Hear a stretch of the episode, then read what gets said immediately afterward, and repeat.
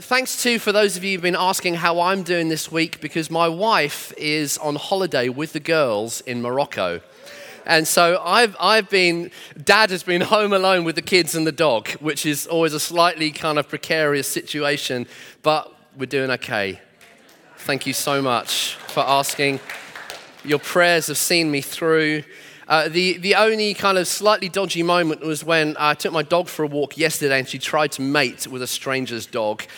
That could have been hard to explain to my wife when she got home, but it was okay. I rescued her. So it's a, it's a funny thing, isn't it, heading into the new year because, kind of psychologically, certainly in this nation, it's this funny moment where we kind of head into a new year and nothing really has changed between December and January apart from a new episode of Sherlock, which I thought was quite good. Nothing's really changed, but psychologically, we hit January and suddenly we start to look at our life. We like, what am I doing with my life? Who am I? Where am I heading? What are my goals? How am I going to lose weight? How am I going to get fit? How am I going to be happy? Psychologically, this funny thing happens in January where suddenly we're like, right, I just need to look at everything again. And there's something in our psyche where we start to ask these big questions What are my goals in life? What's my purpose? What's my vision? Where am I heading? Now, for some of us, you may not have quite got to those questions yet. You may still be thinking, who am I? What's my name? Why do I have to get up so early for work? You know, you may still be in that place. Don't worry, you'll get to these other questions, I'm sure. And so, what we wanted to do over the course of the next four weeks is do a short series looking at pictures of the future which are the big questions for us as a church. What is our mission as a church? What is our vision? Where are we heading? What kind of people are we trying to be on the journey? These big questions, we're going to ask those together over the next four weeks. And here are four kind of key areas that we're going to be looking at. We're going to be looking at mission, vision, structure, and culture. There we go. The mission question is why do we exist? Why are we here? The vision question is, what are we going to do about that? The structure question is, how are we going to do that? And the culture question is, who are we going to be on the journey? These four questions are vital, both to your personal life, but also to us as a church. These are the questions of the future that create a sense of purpose and forward momentum. These are vital, vital issues. And this came home to me again this last uh, June when my family and I went to Disneyland on holiday. And Disneyland is an, a, an, amazing kind of place. We've been there twice. We went once to Paris in 2007. In fact, here's a picture of Sam, 2007, trying to pull that sword out of the stone. We re- revisited last year. Here he is again. Still couldn't get that thing out of the stone. Still couldn't. Still trying. And, you know, one of the things that is amazing when you go to Disneyland, it's just this incredible kind of world that's being created, you kind of enter this strange kind of bubble where everything is kind of magical and beautiful and happy and funny and joyful. And of course, Disneyland and Disney was created out of one man's sense of mission Walt Disney.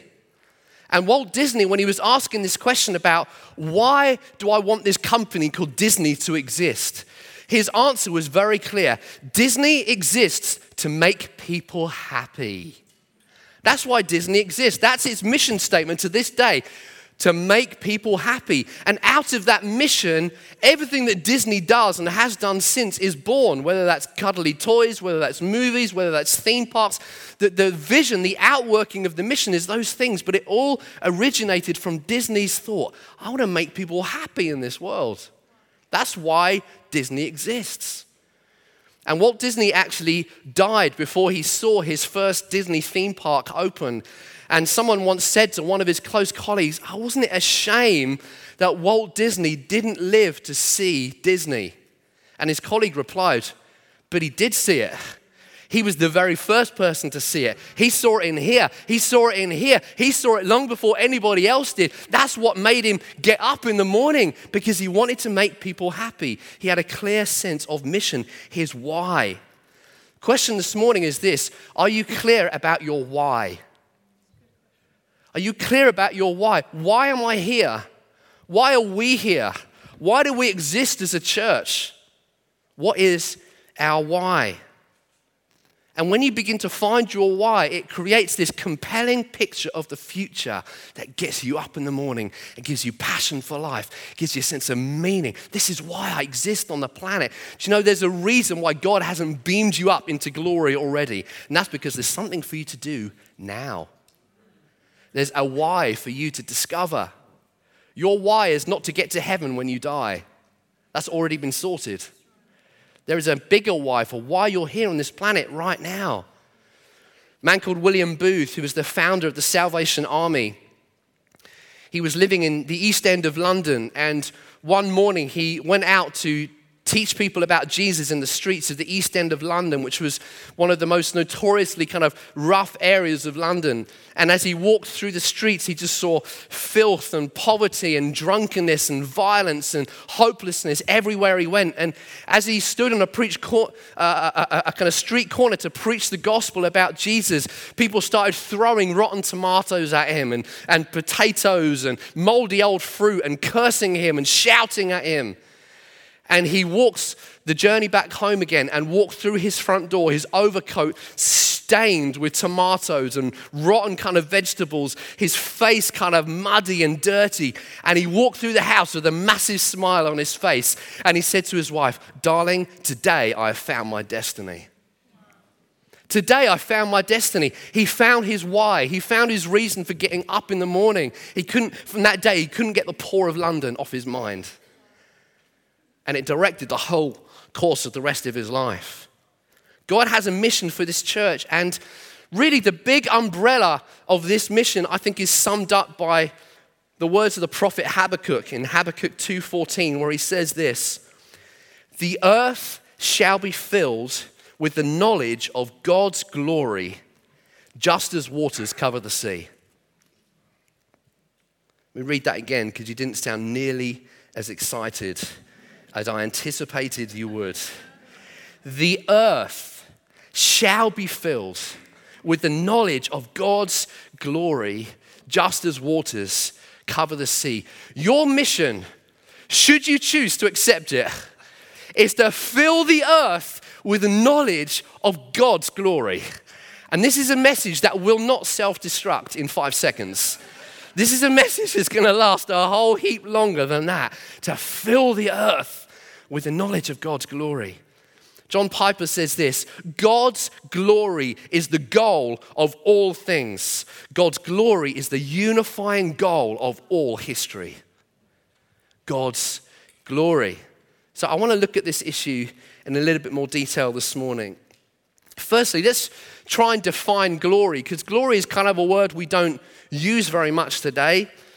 And in the bad old days when I was a Man United supporter, sorry, Chris Tuffin, wherever you are, I, I had this old vinyl kind of records that came out around the 1985 FA Cup final, and it was sung by the Manchester United team, and it was called Glory, Glory, Man United.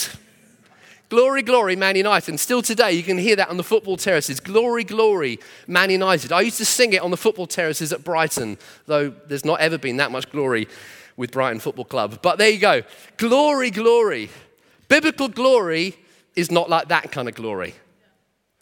Also, it's not like the kind of glory that was often depicted in ancient Christian art, where you used to get Jesus with a nice glowing halo around his head or the Virgin Mary looking very saintly. That's not biblical glory either.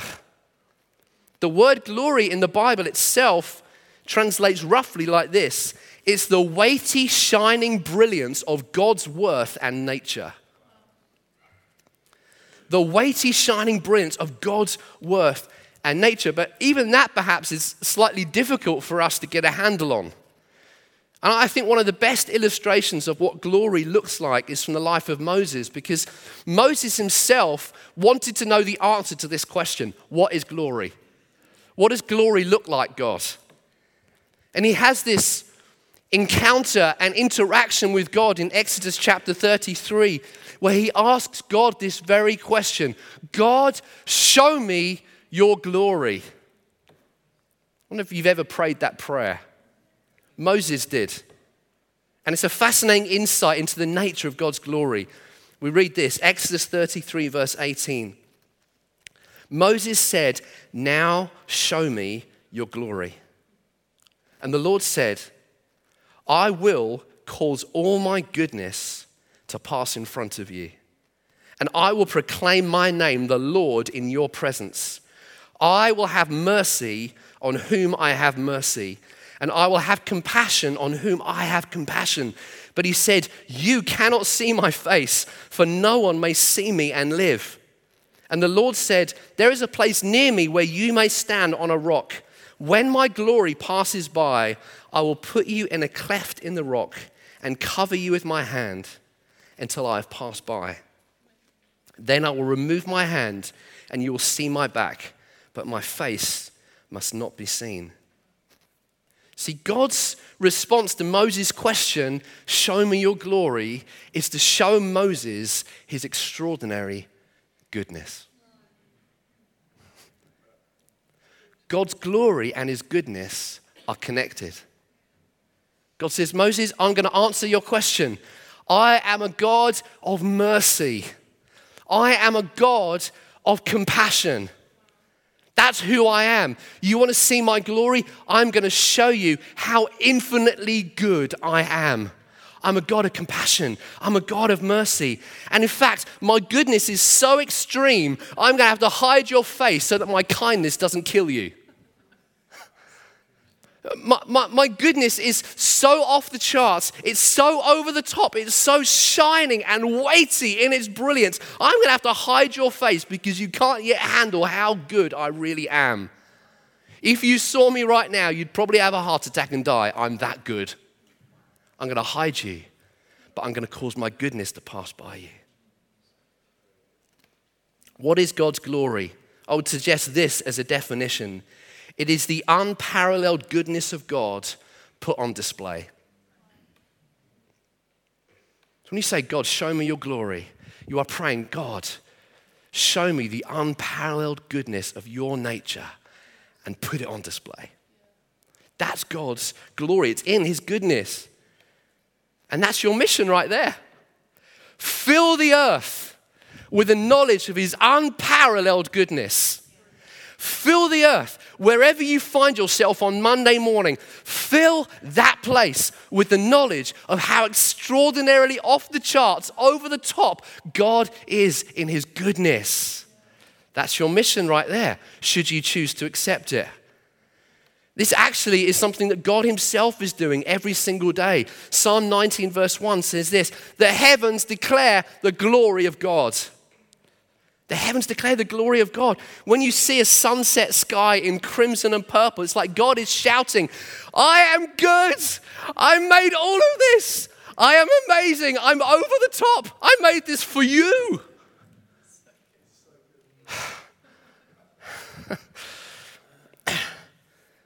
John Piper says, God shouts with clouds. He shouts with blue expanse. He shouts with gold on the horizons. He shouts with galaxies and stars. He is shouting, I am glorious. Open your eyes. It's like this, only better if you know me. And the Bible says, Holy, holy, holy, or good, good, good, perfect, perfect, perfect is the Lord God Almighty. The whole earth is filled with His glory. God's glory is in his extraordinary goodness.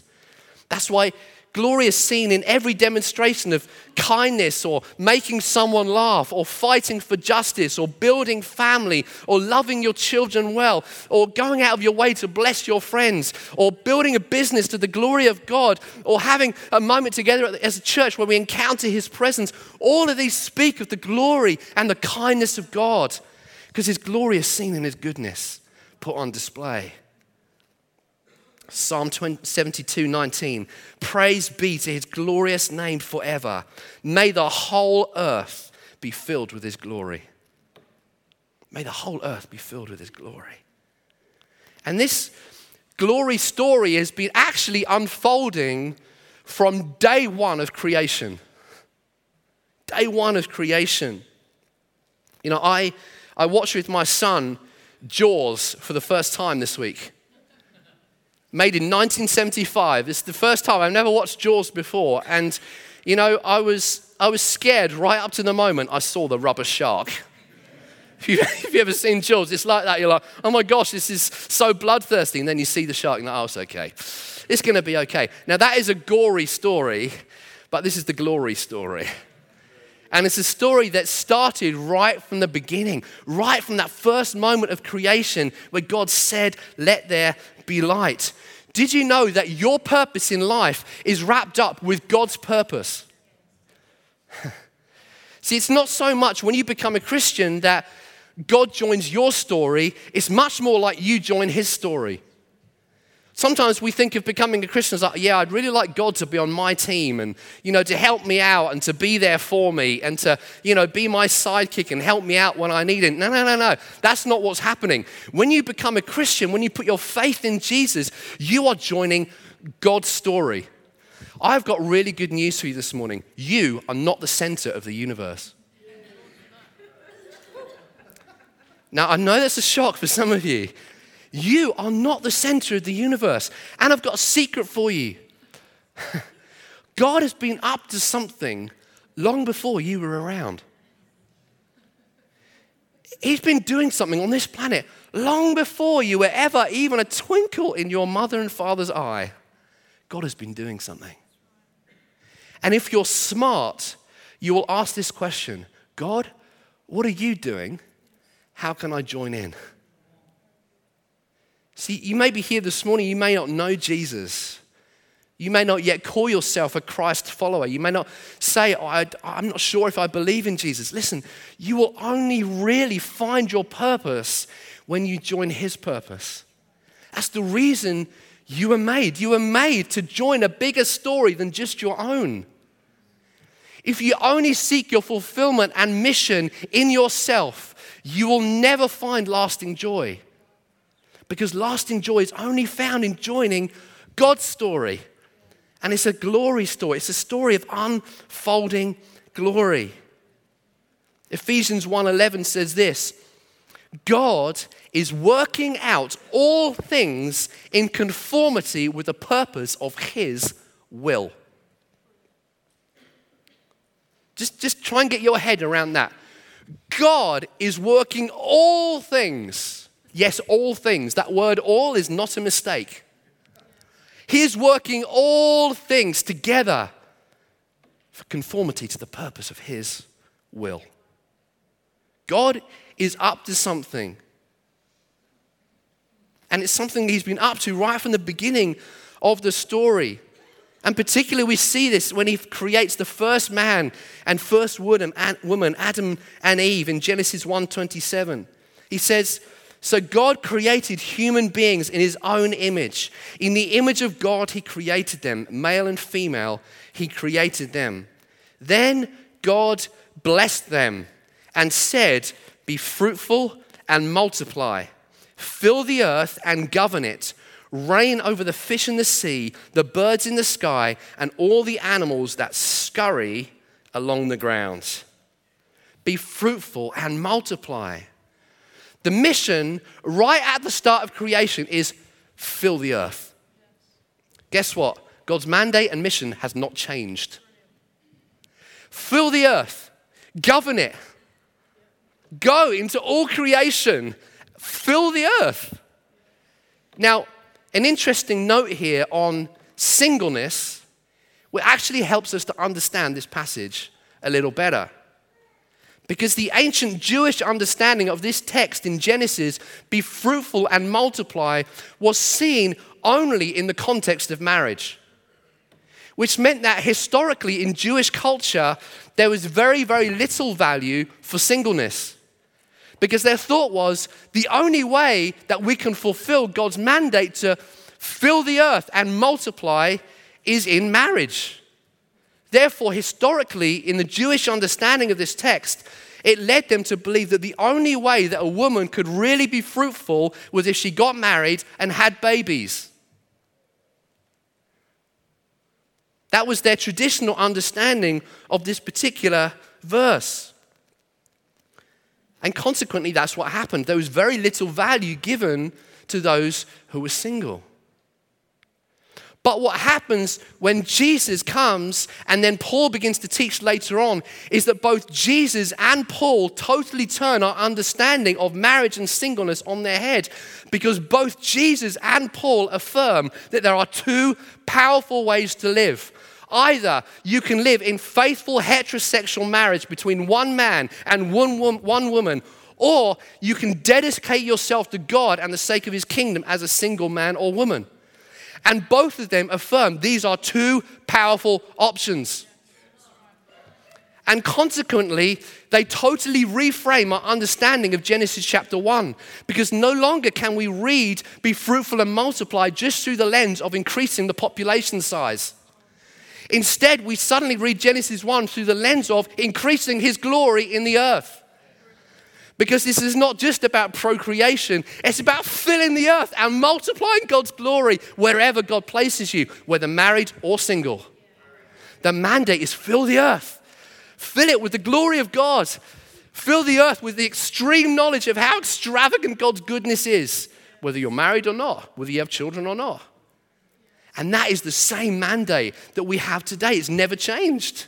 Be fruitful, multiply, multiply justice, multiply kindness, multiply a knowledge of what God's like, multiply, multiply uh, a knowledge of His love. Go wherever God's placed you, multiply, multiply, multiply, fill the earth until the kingdoms of this world become the kingdoms of our God. That's where the story begins. It was always the big idea. And of course, you know the story as I do. This glory project of God hits a major stumbling block through the fall of Adam and Eve as they sin, as they disobey God. And what happens, the devastation of the fall, is that man's image bearing nature gets distorted. And therefore, our ability to represent what God is like also gets distorted. That's what happens in the fall. What happens when Adam and Eve choose to disobey God? Our ability to multiply His glory gets shattered.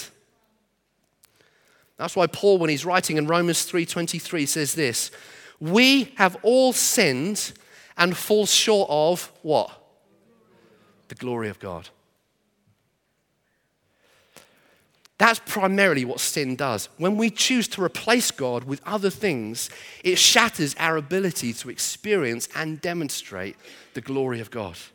And that's the tragedy of sin. It's the tragedy of sin. Romans 1 says that in our sinful state, we begin to exchange God's eternal glory for lesser created things. John Piper says this If you don't see the greatness and glory of God, then all the things that money can buy become very exciting. If you can't see the sun, you'll be very impressed with the street light. If you've never felt thunder and lightning, you'll be impressed by fireworks. And if you turn your back on the greatness and the majesty of God, you'll fall in love with a world of shadows and short lived pleasures. How's the temperature in your heart on those things? Are you getting more impressed by streetlights than the sun? You're you getting more obsessed by fireworks than thunder and lightning? Because that's what sin does. It causes you to get preoccupied with lesser, fleeting things that cannot get you experiencing the glory that you were made for. And that's why God hates sin so much. God hates sin in the same way that a mother hates the malaria that kills her child. That's the way God hates sin. He hates sin because he knows it disconnects you from the joy of his glory. That's why he hates sin. It's not because he's a killjoy. It's because God hates everything that stops your connection with who you are really made to know. That's what sin does. And that's why the whole, the rest of the Bible is the story of God's unfolding glory restoration project. You get the fall of man in Genesis chapter 3. The whole rest of your Bible, right up to the birth of Christ, is God's glory restoration project. And the way that God did this was He first chose a man called Abraham in Genesis chapter 12. He was just a pagan man going about his business, And then God suddenly said, Abraham, I'm calling you. Follow me. From you, I'm going to bless the nations of the earth. Through you, through your seed, every single nation on this planet is going to get blessed. You are going to give birth to a seed, and from that seed, you will have so many descendants, it'll be like the sand on the seashore.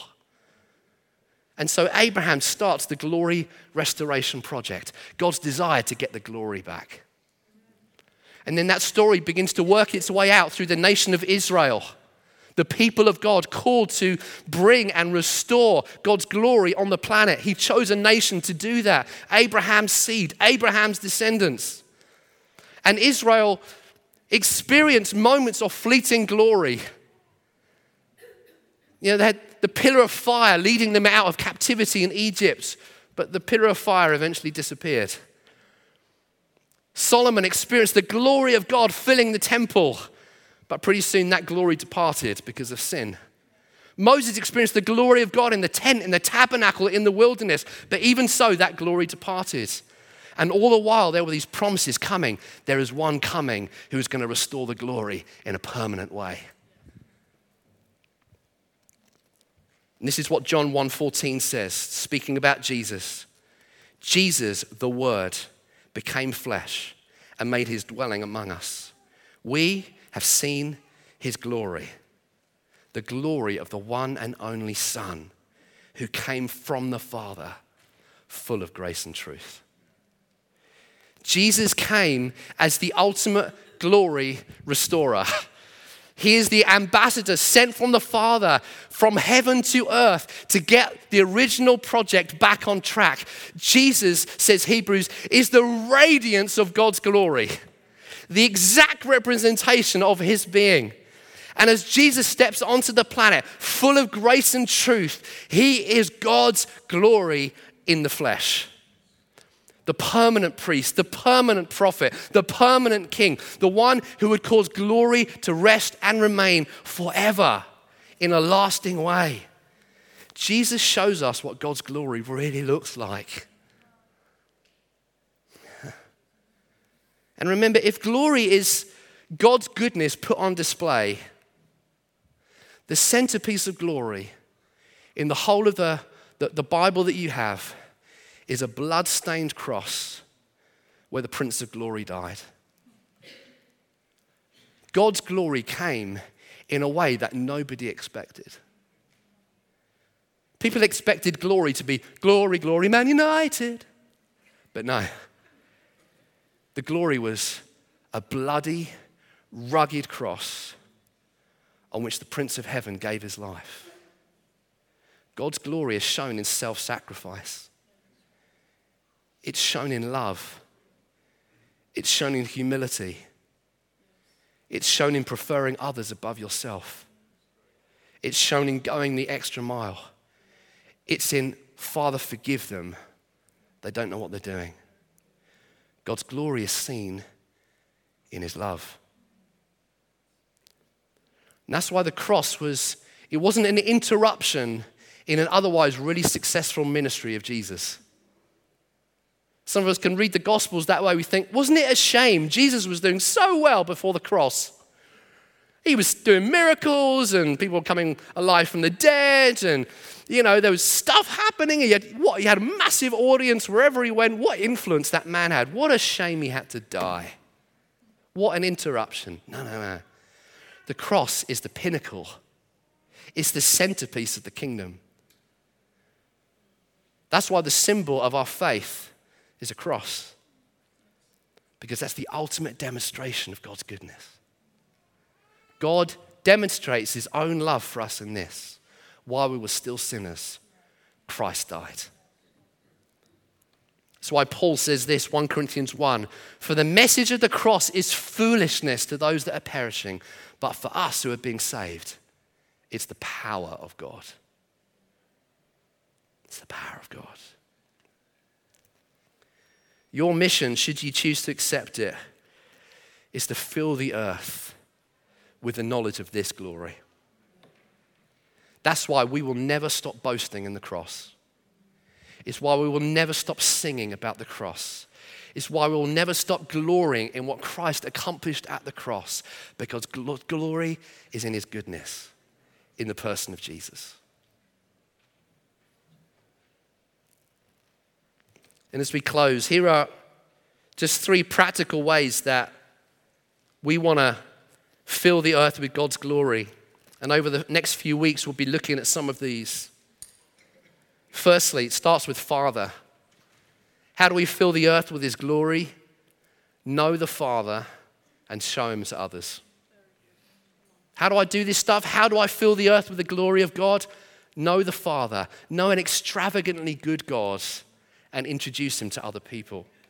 Secondly, culture. Put the goodness of God on display in the way that you live your life. Live radically generous in your workplace. Be an incredibly courageous man or woman. Be an authentic person that lives life in the light. Be someone who honors others above yourself.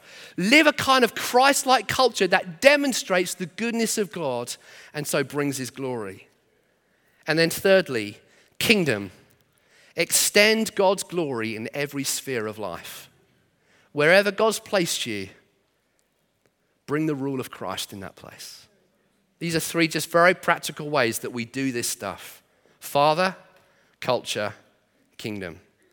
Your mission, should you choose to accept it, fill the earth with the knowledge of God's glory.